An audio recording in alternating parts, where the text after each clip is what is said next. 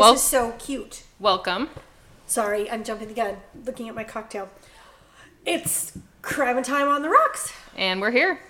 with our pretty little cocktail. We're It's so here cute. with Brains and Beauty. Aw, thanks. No, I meant the drink, not you. Oh, it. I think we both have Brains and Beauty Okay. in our hands that Right. we're about to drink. Well, as I was saying earlier this morning, I just want somebody to pat me on the ass and tell me I'm pretty. So, you know, I guess the beauty part anyway. so, anyway, this is a cocktail. It's one ounce of gin, a half ounce of apricot liqueur, but I had to use apricot brandy because I couldn't find apricot liqueur. Okay. I don't know if there's a difference. Uh, half ounce of lime juice, half ounce simple syrup, three dashes of apple bitters, and an ounce of champagne. Okay. I'm not super excited about the apricot part because I'm not a sweet person, but we'll see. It might not be sweet. It I might not be. Okay, let's try it. Okay. It's a little sweet. I taste the apricot. I can totally taste the apricot. I don't. Well, I've only had one sip, but it's not too much for me right now. I'll sip on it. I can see by your face that it's too much for you. Too much for me. It also has simple syrup in it, so I have a lot of sugar. a lot of sugar. Remember that one that we drank that had the like dissolved sugar in it and made Mm-hmm. our jaws hurt? There was so much sugar in it. Oh, yeah. I might be sending one of the children to fetch baby beers from the fridge. Yeah, it tastes a little bit like apricot nectar mixed with champagne. Mm-hmm. Kind It's of a lot how. of sweet. Yeah, it's a lot of sweet. I'm sweet enough. I don't need extra sweets. So anyway, yeah, it's in a coupe glass, so you shake all the ingredients except for the champagne. Yeah, because Pour it's it got a lot in. of bubbles. Yeah, and then pour the champagne in to top it. It's, It's pretty. pretty. It's a nice peach color, kind of like mm-hmm. a mango peach color. Yeah, apricotty. Apricotty. So what? Who goes first? I don't know. Do you want to go first? I can. I can. I can. Mine's Okay. kind of a downer. Oh, well then do we want to end on a happy or end on a downer? Mine gets happy-ish to the end. It's got downer moments. You go. Okay. All right. So Hedvig Ava Maria Kiesler. It's a lot of names. That's a lot of names. She was born on November 9th, 1914 in Vienna, Austria. Her parents were Jewish. Her mother was a pianist and her father was a banker, and they were very successful. They lived in an upper middle class area of Vienna. It was the art- artistic quarter, it was very fashionable. She grew up surrounded by art and theater.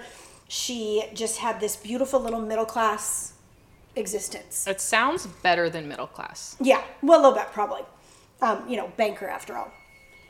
Um, so she, I heard an actual interview with her. So, okay, in doing my research, I looked up this person, and there was a PBS documentary thing on them, the American Masters or whatever it was. So then I go to the PBS website to do it, to watch it, and you had to become a member. And I didn't. That's how they get you. It's That's they supposed to be ya. public, but you Right. can't actually access, it. yes. So I just went to YouTube. I found a different one. This is from a biography done on her from 2011.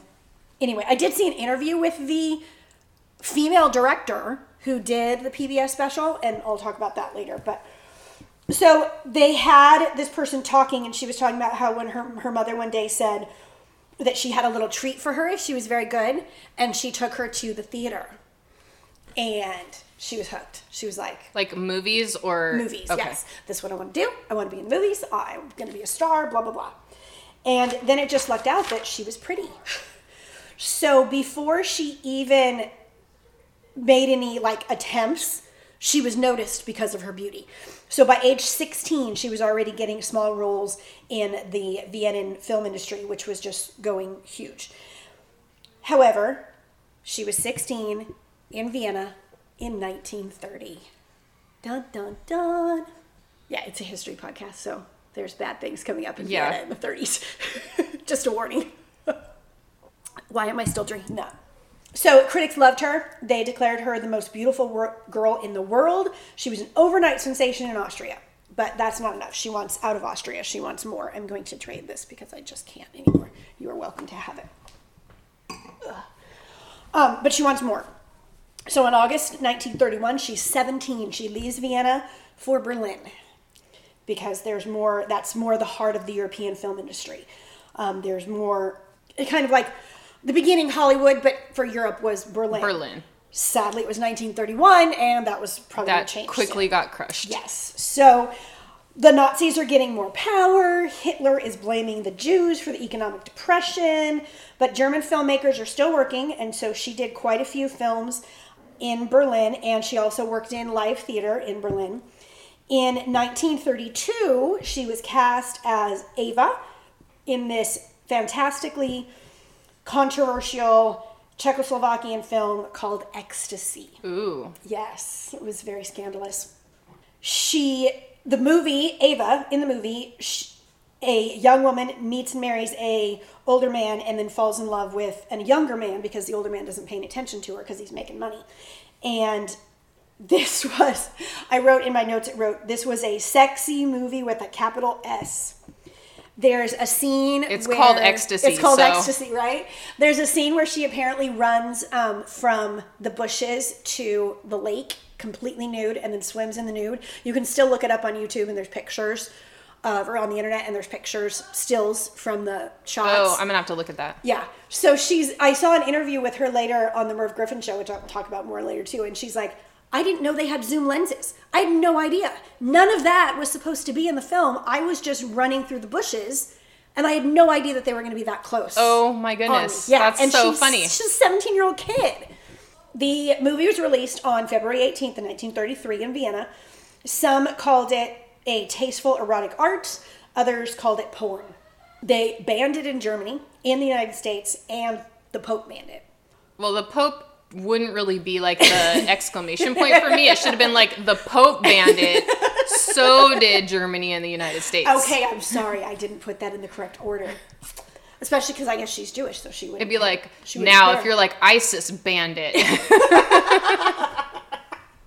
But so, you know, if you want to be famous, what do you do? You create a film that gets banned.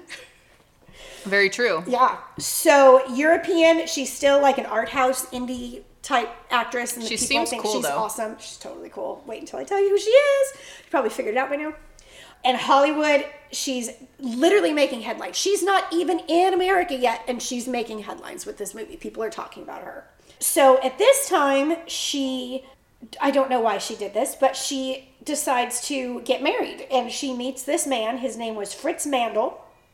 He was a wealthy Austrian Catholic businessman. He was 13 years older than her.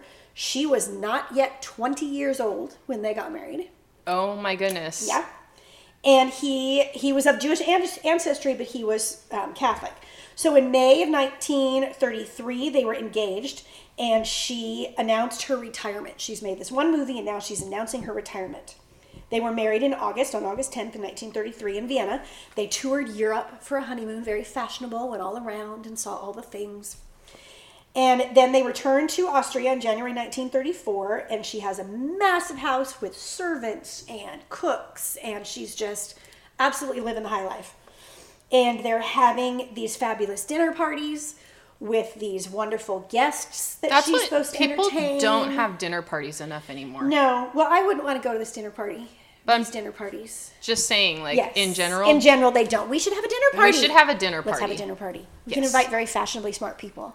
We could like we can, and we'll seat them in an, a way to encourage conversation. Yeah. That Let's would be a do good it. Idea. Okay. That's on our list. We tried to do that. we always talked about the party where no one came. So she's she's kind of stuck in this house where she's expected to be the consummate hostess and she's ho- she's doing that, but she wants to be a little freer. Um, but at mo- many of these dinner parties, she's entertaining guests like Sigmund Freud, other guests like Benito Mussolini, Ooh, and Adolf Hitler. You know, they're all on the guest list. I had a roommate years ago in college whose um, ancestry was from Hungary, Uh-huh. and her dad grew up in Hungary, and one of his prized possessions was a Benito Mussolini doll. Wow. Yeah, Okay. it was like not an action figure, like an actual just doll. Doll. That's interesting. So anyway, turns out that her very a little bit older, very fancy husband, very rich husband, um, is a arms dealer who's making deals with fascists. I was just about to ask, like, what does he do? He sells guns to bad guys. Oh, So okay. she doesn't like this.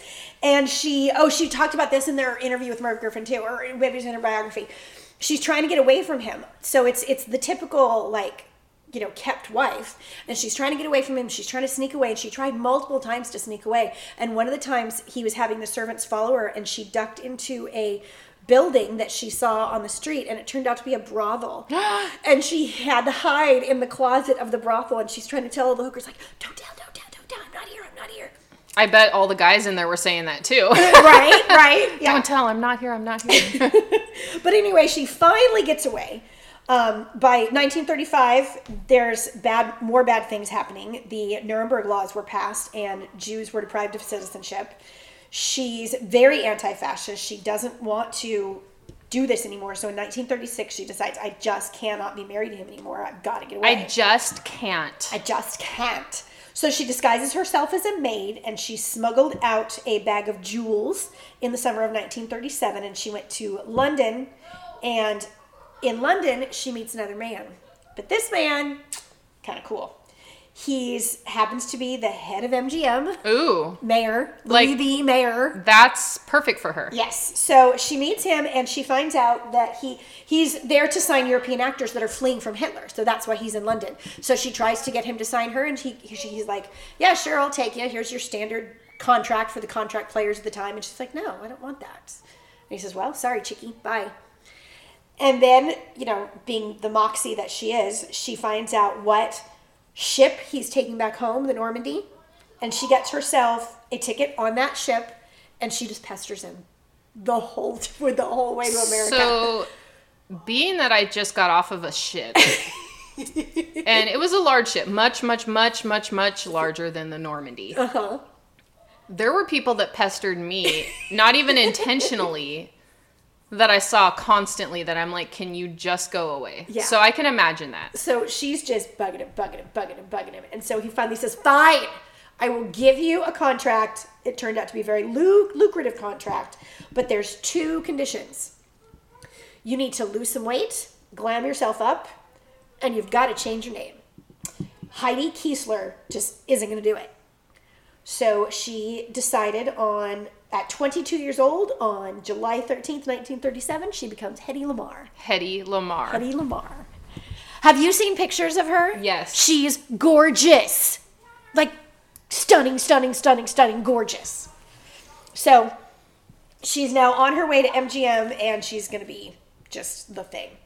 So in August or July of 1930, I didn't write the other date. I'm guessing eight. Oh yeah, it was 1938 because I noticed it was July 13th of 1938 when she first met him on July 13th of 1937. So exactly one year later, her first Hollywood production comes up, and it's Algiers. She has the lead role. It's an absolute hit. Makes her a star in America. She's the thing. She's still like an art house actress to Hollywood or to Europe, but in Hollywood, she is a star. Um, And in- so by this time was Hollywood like the main movie? Holly was the main Okay. thing because this is 1938 and her Everything else has kind of like already been dwindling because of the war. yes so her in her country um, Austria gets taken over in 1938 and in on November 9th 1938 was Kristallnacht mm-hmm. and so she's sitting here at home listening to all this news about all of the the Jewish businesses on that night it was one night and they went through and they just Decimated. decimated it. Anything it was called Kristallnacht because it was the night of the broken glass. There was so much glass all over the ground because they broke everything, everything, and they took over thirty thousand um, Jewish men. They this was the start of the concentration camps. They rounded them up that night, took them to concentration camps, um, and she was very troubled because here she's at home working, and her neighborhood, her family, her friends are all being just yeah. tortured in this horrible regime. completely terrorized. Yeah. So she finally officially divo- divorces Fritz in the spring of 1939, and then she starts a new whirlwind romance with Gene Markle. I guess I think that's how you pronounce his name. And he's a Playboy screenwriter, and they were married in Mexico on March 4th, 1939, exactly one month after they met. That she's quick. I mean, I guess if you look that beautiful, you don't have to really spend too much time. They want to lock that down. Yeah. If they get a date, they're going to ask you to marry him that night. especially back then. Yeah. So they get married at the governor's palace in Mexico with three witnesses. And the next year, they adopt a baby boy named James. And four months later, on in October 1940, they get divorced. so she's She's very quick at everything. yes, she's got a baby, two marriages, and she's 25. Go, girl. Two marriages down. Yeah, two marriages 25. down. So by this time, Europe is fully in war. Roosevelt was trying to stay out of it. Pearl Harbor happened on December seventh, nineteen forty-one, um, and within twenty-four hours, we were we were in the war. We couldn't stay out of it anymore. Hollywood is big into trying to do their part. Hetty worked countless hours at the Hollywood Canteen. The Hollywood Canteen was a cafe and dance hall, I guess, that mm-hmm. was open to all servicemen. The only thing you needed to get in was a uniform. And the stars actually did the cooking and the cleaning and the serving you, and the girl, the pretty girls, the pretty starlets were there to dance with you. A lot of the older stars that had been more established would be like serving the food and stuff, and the new kid, the new girls that they were trying to get promoted and get more noticed, they would send out to dance with the servicemen. That would be an easy job. I mean, I guess you're volunteering. Yes, but you're volunteering because you're not getting paid. It's part of your contracted time with the studio. But um, you're quote unquote volunteering. yes, You're voluntolding. voluntolding. yeah. But um, so she worked countless hours there. There's so many stories about that. There's a podcast that I listened to where one of the young starlets that worked there was actually followed home by somebody, and they think that that was the same person that did the Black Dahlia. yeah yeah. And it's really interesting. It was a that was a fascinating 'cause it's- series. I had. I think I I hadn't heard that podcast, but I had heard that fact before. Uh-huh. But so she's working there. She's selling war bonds. Um, she sold 20, She went on a 16 city 10 day tour to sell war bonds, and she sold 25 million dollars in war bonds. Oh gosh. Yeah, but can you imagine going up to this beautiful girl and she's like, "Will you buy a war bond?" Of course you're gonna buy it. Yeah, okay. You don't support the war effort. She's gorgeous. Look her up. She's just so pretty. So she'd been playing, paying attention to the Battle of the Atlantic, and they needed supplies. She can't. They can't. So what's happening is Germany has pretty much cut off England. You cannot get a ship into England, and London is just being decimated. They don't have supplies. They don't have food because they're not able to get supplies to it. Every boat that goes out just gets shot down. And because the radio frequencies, I guess, this got so over my head because I am not a science person. But so the radio frequencies are easily detectable and they can block them or jam them or and intercept Uh-huh. them. Yeah, yeah, yeah. So they needed to try and figure out a way to Be able to communicate. to be able outside, to communicate. Yeah. yeah, because so they they set your torpedo and your che- torpedo goes off, but you cannot communicate with that torpedo anymore because the one frequency that you need Got jammed. could get jammed. Yeah. Yeah. So she's looking at this and she's thinking on this, and um, there's so seventy five thousand people were killed, fourteen millions of pounds of stuff was sunk in this 14 million 14 pounds. million ton- tons. Oh, tons. 14 million tons of stuff was sunk, and 75,000 men were killed trying to get stuff by the U boats, trying to get stuff to Europe.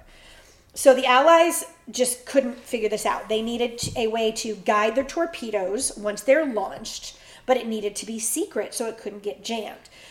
So around this time, Hetty's thinking on this, and there's a man named George Antant, and he's a composer and concert pianist, and he's a little bit of a bad boy and kind of unpredictable, and she doesn't marry him.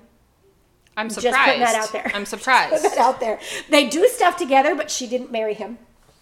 So he's very famous. His most famous piece was called a ballet. It was kind of a ballet of sorts, but it wasn't a ballet of people, it was a ballet of pianos.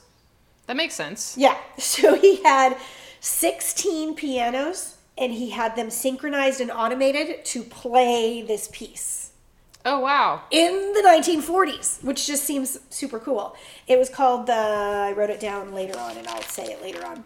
But so she's attending a, a show of this one time and then she meets him at a dinner party later and she says, Hey, I have an idea. I need your help. So she writes her name and phone number on lipstick, in lipstick on something, and gives it to him. And he thinks it's a different kind of idea. Right? because she's gorgeous. And why would a gorgeous person be smart in those days, especially a girl? So they um, because the studio had made her play dumb, and he actually stayed that stated that later. He said, you know, she was so smart, but the pers- persona that the movie studio had created for her was stupid because that way men, could, I guess, men. It was less threatening. Yes, yes, I guess, um, because they could sell her beauty.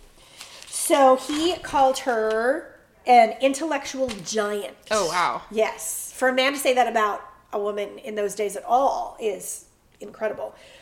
But so she needed him to create her idea, and they came up with a radio controlled torpedo guidance system. So when She's she like, was, I know. How about a radio controlled guidance system? Right. Which, because she's smart and she's sitting at this dinner table with all of these, you know, guys like Hitler and Mussolini, and she paid attention when she was married to Fritz, the arms dealer, and listened to all them talking about how they could sink the submarines because they could jam the signals. And she's like, okay, so we need to figure out a way to have the signal be on multiple channels. channels. Kind of how like your how your garage door opener works today, where Yeah. it rolls channels. Yeah. Oh, so full on, the people that are listening to this podcast on their cell phone have Hetty Lamarr to thank for the fact that they're listening to this podcast. It's it gets to there. I'll get there later, but it's she invented like we were Mind about- blowing. Yes, like we were talking about Zelda was the beginning of everything. No, Hetty Lamarr was the beginning of everything. She created the world that we live in now is possible because of her invention Brought to you by Hetty Lamarr. brought to you by Hetty Lamarr.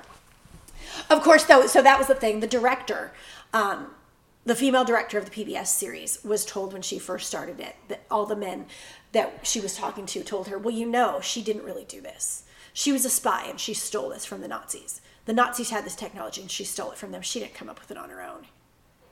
A, don't care. Yeah. B, good for her if she did. Right, right. But I don't think she did. I think she was. I don't think she did either. So anyway, so she's got this idea and she needs to figure it out. So she figured out that if you can spread the signal across different radio signals and have it jump from one to the other randomly, you it can't be jammed. That's because, exactly how your garage door opener works. Yeah. And that's why like you can't get into your neighbor's garage door. Yes, because it's a different thing. So the um, ballet mécanique, that's what it was called. So he's the way he set up his pianos, they could use it. So they they got this thing going. They got this whole design. Um, they placed a transmitter and a receiver. So they would. The idea was that there would be a transmitter and a receiver in the torpedo and in the launcher, and they would each have a piano roll perforated exactly the same.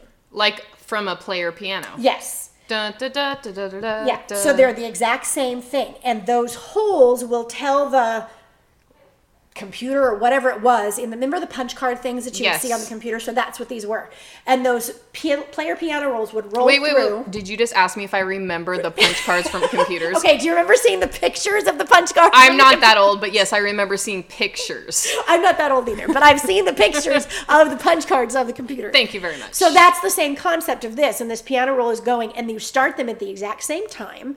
And so the sh- guidance system and the torpedo are on the exact same frequency, hopping back and forth from these different frequencies, but nobody on the outside knows it. Just those two things know it because of the roll of the perforations in the player piano roll going through them. Oh, I totally get It's it. synchronized. It's like I've said it five times, but it's exactly like your garage, Garage door. door opener. Thanks, thanks, Hetty Lamarr. Thanks, Eddie Lamarr.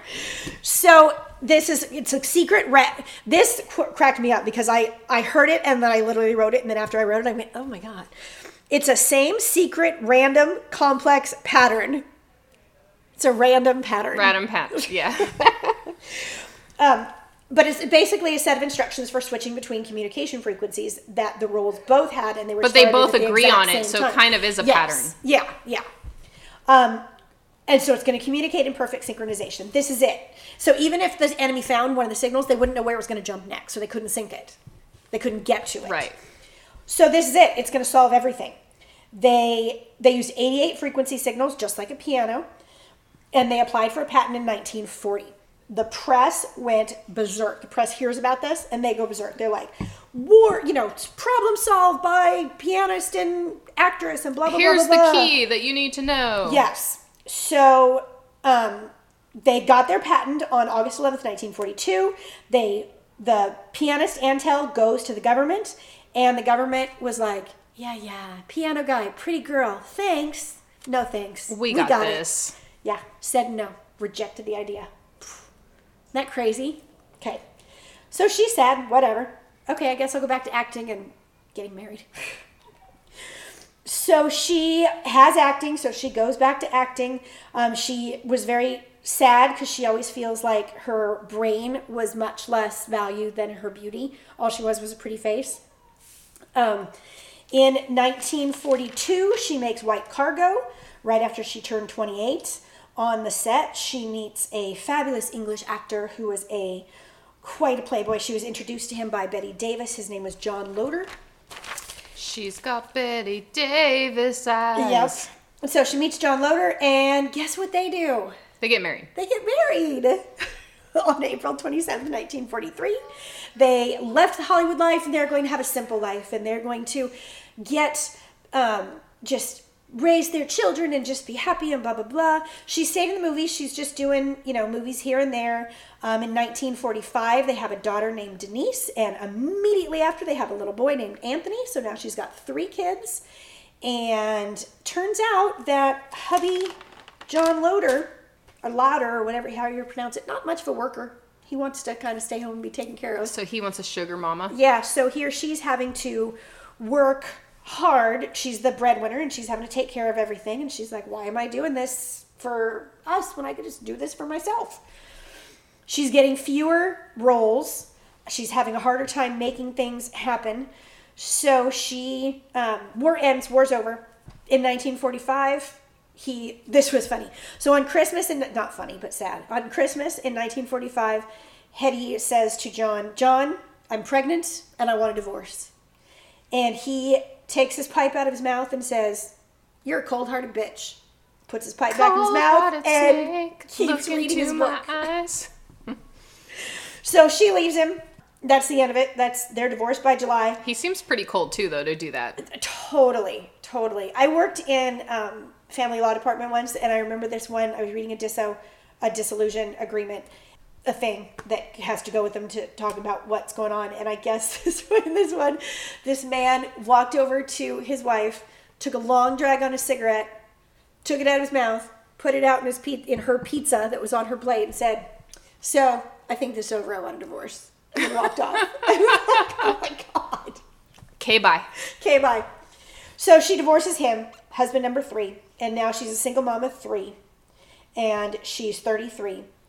And she, I think this is when she puts them in boarding school. I don't remember. But so she ships all three kids off. Maybe she waits until she gets married to the next guy.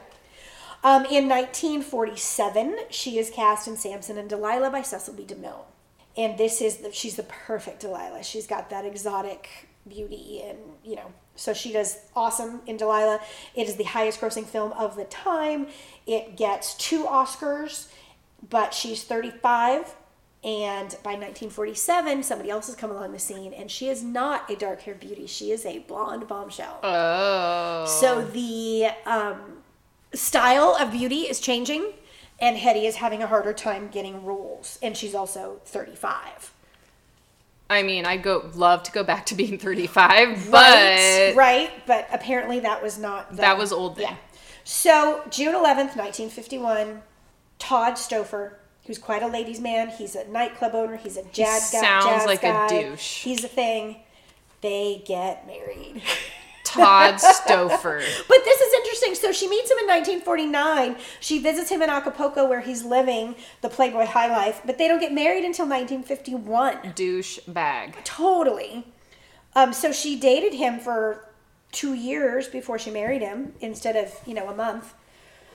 But oh, this is the one where she had to be the breadwinner. Okay, strike that. Way back. Reverse it. Yeah, reverse it. Different Playboy that she married. Because the other guy didn't to be the sound too bad. No, he was an he was the English actor, so they were acting together. So this is the one where she has to be the breadwinner, and this is where she now sends the kids to boarding school. So she's annoyed that she has to be the breadwinner. She can't get any jobs because she's old and out old, quote unquote, at 35, and not the normal beauty now. So she moves back to Beverly Hills in 1942 and puts all three kids in boarding school. That's where I wrote because she'd said she was pregnant, wanted a divorce, but there's only three kids, not four kids. So I don't know what happened to that pregnant. Not sure. It didn't say. So she puts them all in boarding school. They don't like it. Or um, it could have just been only three of them were school aged. That could be. That could be. So she was kind of like she loved the idea of being a mom, but she didn't necessarily like the day to day trouble of it. Um, James was in tr- the adopted boy was in trouble a lot. She finally, at one point when he's in school, said, "You're not my son anymore," and he was yeah. He was taken in by his teacher. They didn't speak for forty Oh years. Oh my goodness, that's terrible. That's horrible. I would be that teacher that would take the kid home. yes. But to have like one of the most famous actresses in the world is your mom, and she says, "Yeah, you're not my kid anymore." Bye. Sad, sad, sad, sad. That's so isolating. Yeah. So she's cruising along, and she's tired of being the breadwinner. So in she divorces hubby number four in March of 1952, and she says he beats her. So I don't know. She's still having trouble getting roles. She's running out of money. In December of 1953, she meets J. Howard Lee. Hubby Okay. number five. Number five. I'm trying to remember back to the one, two, three. Still remember four. Oh, we're not done yet. So she meets Jay Howard Lee, who is a oil baron, and he's a millionaire, and they settle down in Texas. And she is a oil baron's wife. They stayed married until 1958. So they were married for five years. Oh, that's good. And when she leaves him, she takes a very large sum of money with her. You know, good for her. And she stays single for four whole years. Four whole years. Well, yeah. I mean, she had a lot to process after being with someone for five, Five years. That's like a long term oh marriage. She's probably stayed with him longer than she lived with any of her kids. Ooh. I'm horrible. She was fabulous. She was wonderful. She was very, you know, smart. So she marries, then she meets husband number six. His name was Louis Bays Boys. My handwriting was really sloppy by this time. Junior, who happened to be her divorce lawyer, on March 4th, 1963. They were only married for a year before she divorces him in 1954. Oh. But she's alone now and she's she's done. She's 50 and she's done. So she doesn't she's been in court, you know, divorce court all the time. In 1966 she goes to court again, but not for a divorce. She goes to court because she was charged with shoplifting. On January 27th, 1966, she stole $86 worth of stuff from the May Company. She seemed very confused and bewildered by the whole thing. They Oh, actually no. played, yeah, it was Sad. sad. They actually, I listened to a tape of um, part of her interrogation or, or something where she's talking about it, and they're like, "But you had the stuff in your handbag," and she's like, "Handbag? I had a handbag." She just hadn't like clueless. Oh, that's And I don't know if it was an act or if she was really clueless but I don't know. So she's very confused, bewildered the whole time. The trial lasted, shoplifting, $86 worth of stuff. The trial lasted eight days. There would be no trial today. No. Ever. Um, but she was found not guilty after five hours of deliberation. People talked about this for five hours and then found her not guilty. She was found not guilty because she was Hedy Lamarr. Well, Whether she did it or not, she was found Yeah, not guilty. it's crazy. Yeah. So by the 1970s, her health is failing. She's out of money. She's doing plastic surgery to try and maintain her beauty, and it's failing miserably. It's just she's looking kind of scary and bad. Um, by the early 1980s, she's completely housebound. She's living on her own, doesn't have anything to do with any of her children, and most people who live near her don't even know who she is. Oh, sad. She's just the old lady living next door. So, in the 1990s, there was a tiny little invention called the cell phone. I remember. Yes, and the cell phone needed a way to communicate wirelessly without interference. So they went and looked up some old patents and things, and they found a system called code division, which with multiple code division multiple access CDMA as the industry standard, and it was very very close to and basically a modern version of frequency hopping or spread spectrum that Hedy and the piano guy George had invented. So, guess who gets a whole lot of money? I'm going to guess Hedy and the Piano Man. Yeah, Hedy and the Piano Man. So they get their their idea for torpedoes was used in creating cell phones. Austria uses her birthday, August 11th, or whatever I said it was, as National Inventors Day. In the 80s, she's being recognized for her fame and her brain, everything she always wanted. She's got money again. She's reconnecting with her kids. Wi Fi, cell phones, everything that we use was because of this invention. She died a multimillionaire um, and left her estranged children lots and lots of money. She died in on August 19th, 2000. She was 85. But this wasn't her only invention. She wanted to during the war because and I heard an interview on this too.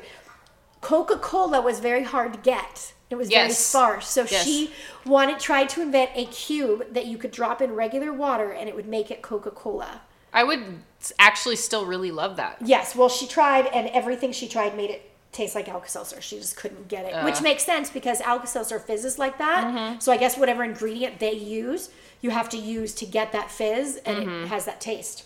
Um, Howard Hughes, when she was starring one of Howard Hughes's movies, he gave her a chem lab on set and a smaller version of the chem lab for inside her trailer, so she could work on her experiments and things there. Did you ever have a chemistry set as I a did child? not have a I chemistry did. set as a child. Ah, did you make anything explode? I made a lot of things fizz over and I made a lot of mess. kind of like child number two's birthday party when we did the vinegar. yes. and- How fun! Did you make anything stink? Probably. I don't remember. I I like because I was set. very like I always wanted to save everything. I didn't want Uh-huh. to use it all up. Right, I met so, too. Yeah. She always said that she took up inventing to help with her boredom. So I think that she was just one of those people that was just too smart for her own good. Yeah. and would just get bored easily.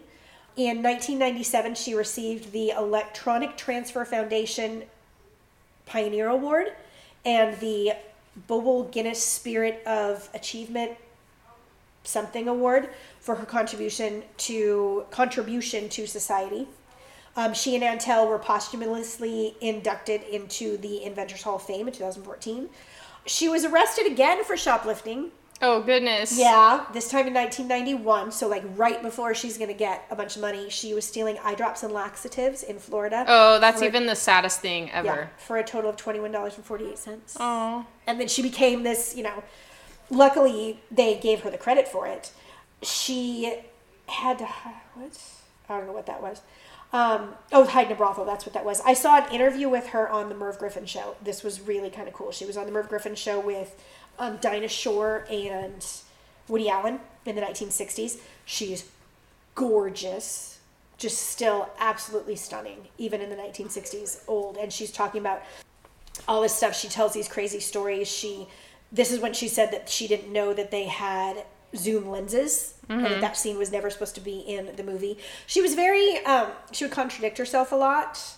She would say like, "No, I didn't say that," because Merv Griffin asked her something about her autobiography, and she's like, "No, I never said that."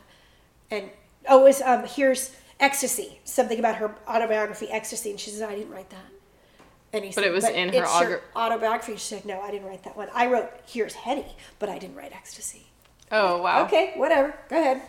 She told a story on the set about Jimmy Stewart um, reading her her lines from the stairs. Apparently, at the time, she was in three movies at one time. She was running around like a crazy person, couldn't memorize her lines, and so Jimmy Stewart read her lines to her. Every time I think of Jimmy Offset. Stewart, I think of the cartoon version that was always in the Warner Brothers films. I don't actually even really know if I know what he looks like. That's funny. I just know what he looks like from the Warner Brothers I always think of the bunny movie. But so that's Hedy Lamarr. She was this gorgeous beauty movie star, and Brains she invented everything. Like ev- what you're doing right now is thanks to Hedy Lamarr. Thanks, Hedy Lamarr. Thanks, Hedy Lamarr. All right, can I get another cocktail before we? Yeah. Okay, So I- so what are you telling me about? So I have a story about Irene Garza. She was murdered. Uh huh. Was she beauty or was she brains? She was brains and beauty. So she was a beauty queen and a teacher. She was born in 19 not. What's her name? Who's what's her name? From that podcast, the one with the up and vanished. Oh, She was a beauty queen and a teacher. too much too done. Okay. So anyway, Irene Garza was born in 1934. Uh-huh. Her parents owned a dry cleaning business in McAllen, Texas, which is on the southern border of Texas. Okay. So in 1958, she was crowned Miss All South Texas Sweetheart, and she was also homecoming queen at Pan American College. Aw. At the time of her death, she was a second grade teacher, and she taught indigent students at an elementary school in McAllen. Oh, that's a nice thing to do. Yeah, she took her Catholic faith very seriously, and she attended Mass and communion every day. On April 16th, 1960, Garza, who lived with her parents, told them that she was going to confession at Sacred Heart Church in McAllen, which was her church. Okay. And because of her striking beauty, several parishioners remembered seeing her at the church that night. I think I've heard of this one. I've heard I had heard of it before I researched it, and then once I researched it, I found out more. So yeah, it's it's out there, but it's not like Tara Grinstead where Right, it's everybody everybody knows. knows it. When Garza did not return home that night, her parents at first thought she had stayed for midnight mass because it was actually the night before Easter. So Oh, okay. Well, that would make sense. yeah. When she did not return home by 3 a.m., her parents went to the McAllen Police Department to report her missing because that was just so uncharacteristic of her. Yeah. Well, Midnight Mass gets over at 1. Yeah. So then, April 18th, which was two days later, a passerby found Garza's purse, her left shoe, and her lace veil strewn across strewn across a road, just like a country road. And it was like a ways, like yards Yeah. between them. So they conducted an extensive search and they used emergency officials and volunteers and had not been able to find any sign of Garza at the time. Hmm. So the Garza family received a call right after that from a woman claiming to be Irene, stating that she had been kidnapped and taken to a hotel. That call was later found to be a hoax. I was going to say, that's very odd. it's very odd and it's sad Yeah. that people do that. So I was probably like in fourth or fifth grade, and mother was in a really bad car accident, like sh- should have died bad, bad. So she's in the hospital, and my grandparents in Fort Bragg received a call from someone claiming to be me and my best friend Becky, and we were telling them about how Sharon was fine and she was out of the hospital and everything was going along perfect and we couldn't wait to come visit them that summer and blah blah blah blah blah That's odd. and it was not us. It and this was in the 80s. That's So, there's not like yeah. the internet that you can just find all this out on. No. It was bizarre. Someone knew you yeah. And knew how to get a hold of your parents Uh-huh. or your grandparents. So, April 21st, Irene Garza's body was found in a canal and it was several miles away from all the other evidence that had previously been discovered. Oh. The medical examiners were able to determine that she had died of suffocation. She had also been raped while she was unconscious and she was also beaten. She had bruising over both of her eyes and on the right side of her face. How did they know that she was unconscious? I don't know. Because they I mean she's dead. You can't ask her. Unless she had well, I don't know. But anyway, that's sad. So, any of the physical evidence that might have been identified, that might have helped identify the attacker, appeared to have been washed away in the canal. Mm-hmm. So, law enforcement. So there was water in it? she was in the canal. And She- there was water in the canal. yes. Okay. Yeah. Because there's not necessarily water in a canal. True. True dat. True dat. We live in California, land of drought, so often canals are dry, Exactly. or the LA River is often dry. Exactly. So the law enforcement officials questioned about 500 people. They also questioned known sex offenders. They questioned Garza's family, her coworkers, her ex-boyfriends, and they administered almost 50 polygraph exams. Mm-hmm. They also offered a $2,500 reward for information about her death, and a South Texas businessman also later posted $10,000 of reward money, trying to figure out any information leading to who was responsible for her death. Yeah. The priest, And how old was she? young, Young. Young. And this is the 30s, right? the 60s. Oh, why did I think 30s? She was born in the 30s. Oh, okay. So hold on. I'll look it up. Yeah, it was 1960. So she's 20s. Yeah. So the priest who heard her last confession was Father John Feit, and he quickly came under suspicion. He was 24 years old, and he had been assigned to the church after completing his seminary in San Antonio. I remember this now. Yeah, I had heard Oh, this. It I think makes me sad. I feel like it was like an unsolved mysteries or something It was like that. Something. Yeah. Maybe that's where I remember it because it was on that Unsolved Mysteries recap show that we listened to. I think it must have been an unsolved mysteries. Ooh, let's watch Unsolved Mysteries later. Okay. Okay. So Feit initially denied hearing Irene's confession that night, but he later admitted that he had actually done so. Hmm. Church members He didn't forget. that church members reported that night that Father Feit his confession line was moving very slowly and that he was away from the sanctuary several times. He said that he was absent several times because he had broken his glasses and he had to drive back to the pastoral house to get another pair. but and- you don't bother to tell the people in line that. You I mean, do it. He further said that once he got to the pastoral house, he forgot his keys. He had to climb into the house through the second floor window, and that he had scratches on his hands because he had climbed through the window. I've climbed through a lot of windows. I've never gotten scratched on my hand because typically the glass is not out of the frame. I also feel like if you had to account for time and you truly did have to go back to get your glasses, no matter how you got in the house, wouldn't you just say, I had to go back and get my glasses? Yeah. and leave it at that and not be like but also i had to climb up to the second floor because i forgot my keys and then once i was up there then i got scratches on my Yes. Yeah. He's explaining things that haven't been questioned Yeah. yet. And also, if you had a line of people waiting, wouldn't you say, hey, I can't read this. Give me a second. also do you not you don't read stuff during confession right You really don't. because you either I mean, I don't know. I've never been a priest. i've never been a priest either but all the priests listening i'm sure will let us know but i'm assuming that you just listen to people and then you tell them how many hail marys or like whatever they need to do to Yeah, atone I'm not sure you're reading stuff. yeah And I love how you are assuming that priests are listening to our show. So the McAllen Police Department initially said that Feit had passed a polygraph exam, but tests were later said to be inconclusive. Hmm. And then three weeks before, How good was your polygraphs in the 60s? they were good. Same, same technology. So we'll hear more about that in a little bit. But anyway, three weeks before Garza's death, another woman reported being sexually assaulted while kneeling at communion at another Catholic church in town. Well, that's suspicious. Rumor had it that Father John Feit was responsible for this attack, and local church leaders discouraged people from even thinking that a police could have been responsible. So, So, priest. is that what I said? You said police. Oh, priest. Still sad either way. I know. But I okay, so the church officials are saying, don't even think that a priest could be responsible. Right. Oh my god. And Feit admitted that he'd been a visiting priest at that church that day, but he denied being responsible for that attack. So I was there, but it wasn't me. Yeah. Feit was ultimately charged with rape, but the trial resulted in a hung jury. And then later, instead of a second. Whoa, whoa, whoa, whoa, whoa. He was charged with. I thought it was just a an assault. I didn't know he full on raped a woman. Well, they didn't go into detail, but they called it an assault, and then later he was charged with rape.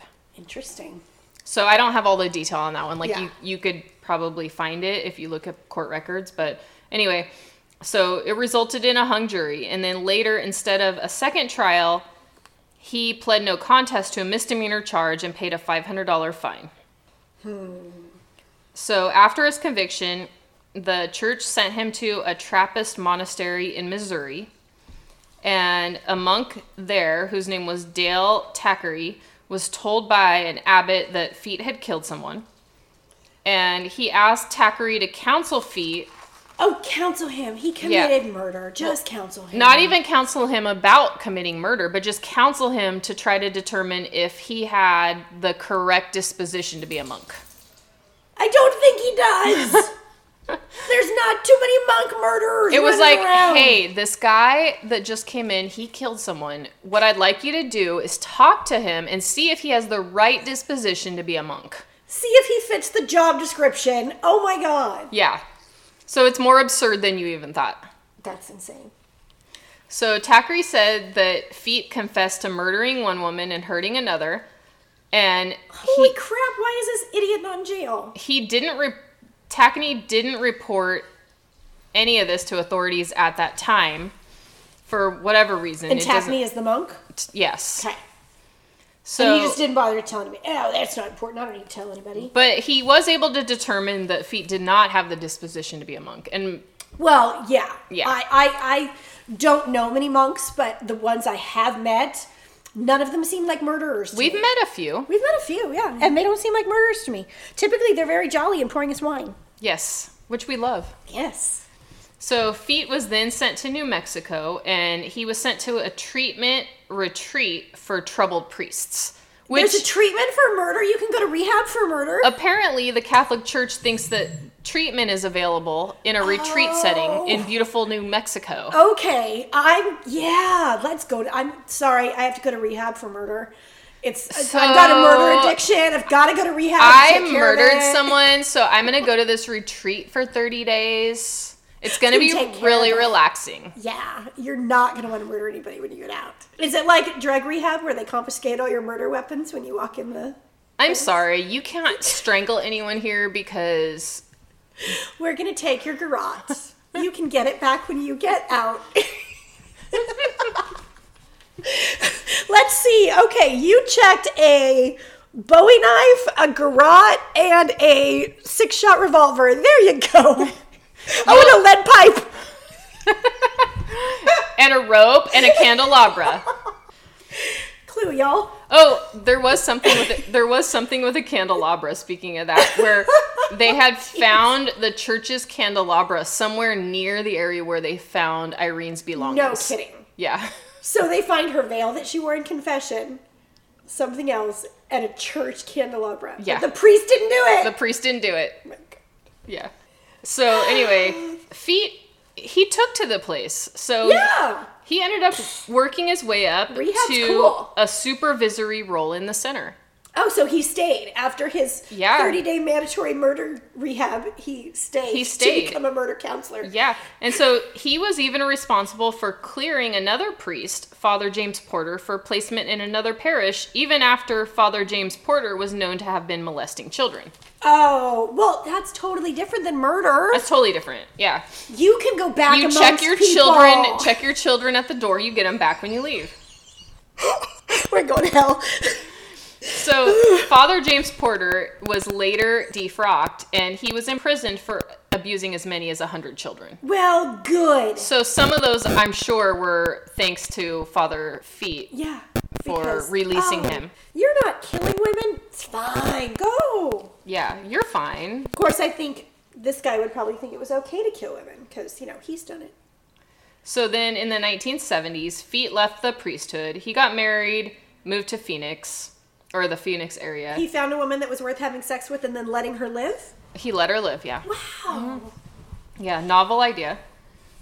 So then in 2002, Tacheny decided that he couldn't keep the secret of Feit's confession any longer, even though it had Whoa, been whoa, like whoa, whoa, whoa. 36 years. He confessed to this other priest person that was seeing if he was fit for the. Yeah, the monk. Monkhood? The monk. During their counseling, I'm using air quotes, he actually confessed to him. Well, no, he didn't. He confessed to. Um, well, yeah, he confessed to killing a woman and abusing another woman. Wow. But Tacheny thought And he holds this on this for 30 years. over 30 years, yeah. Wow. So Tacheny thought that this had all happened in San Antonio, so he called authorities and reported it, but he wasn't in the right area, so it didn't really go anywhere. But then luckily, later in 2002, there was a Texas Ranger investigator named Rudy Jaramillo who reopened the case. Okay. Well, that's a whole lot later than 1970s. It's and it happened in 1960. wow. Yeah. So Jaramillo contacted another priest, Father O'Brien. I wonder what made him reopen it. Just, hey, this hasn't well, been solved. the family was very um, prominent. Like they kept asking for justice for her because they knew that something had happened, and since but I can't imagine her parents are still alive. um, well, I don't know if her parents were still alive at this time, but her um, other family, like her cousins and stuff, Good on them. Yeah. So Jaramillo contacted another priest, Father O'Brien, who worked with Feit at the time of Irene Garza's murder. Uh-huh. And O'Brien said originally that he didn't know anything about Garza's death, but later when Jaramillo questioned him, he said that he had always suspected Feit. And he also admitted that Feit had confessed to him shortly after the murder that he had done it. And he just holds on to this for Yeah. by this time what? 40 years, 50 years? I mean, and I'm not excusing any of this by any means, but you have to think like the climate and like everything in the Catholic Church at that time was cover, cover, cover. Yes. Bury, bury, bury. Yeah. So, like, And there is the whole, you know, you know that thing where they don't tell what you tell them. yeah, like confidential. Yes, that's it. There's the whole confidentiality thing, but you'd think murder would trump that. I would think so. So then, also later in 2002, the polygraph examiner who originally tested Feit in 1960 said that he had always questioned how the results were reported because he felt that Feit had failed the test, and that's not how it was reported by the police.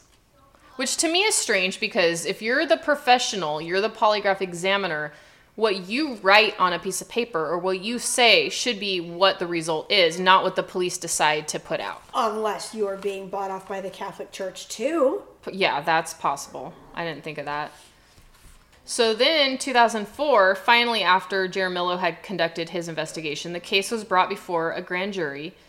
Tac- Tacheny, O'Brien, and Feit were all not subpoenaed, and the grand jury eventually declined to even indict Feit at all. Even in 2002, after all of this, they still don't indict him. They this. still don't indict him. So he got away with murder. so far. So, 10 years later, fast forward to 2014. Oh, I have to also mention between 2004 and I'm not sure how much before that and 2014, there was the same DA that was in charge and she didn't think there was enough evidence.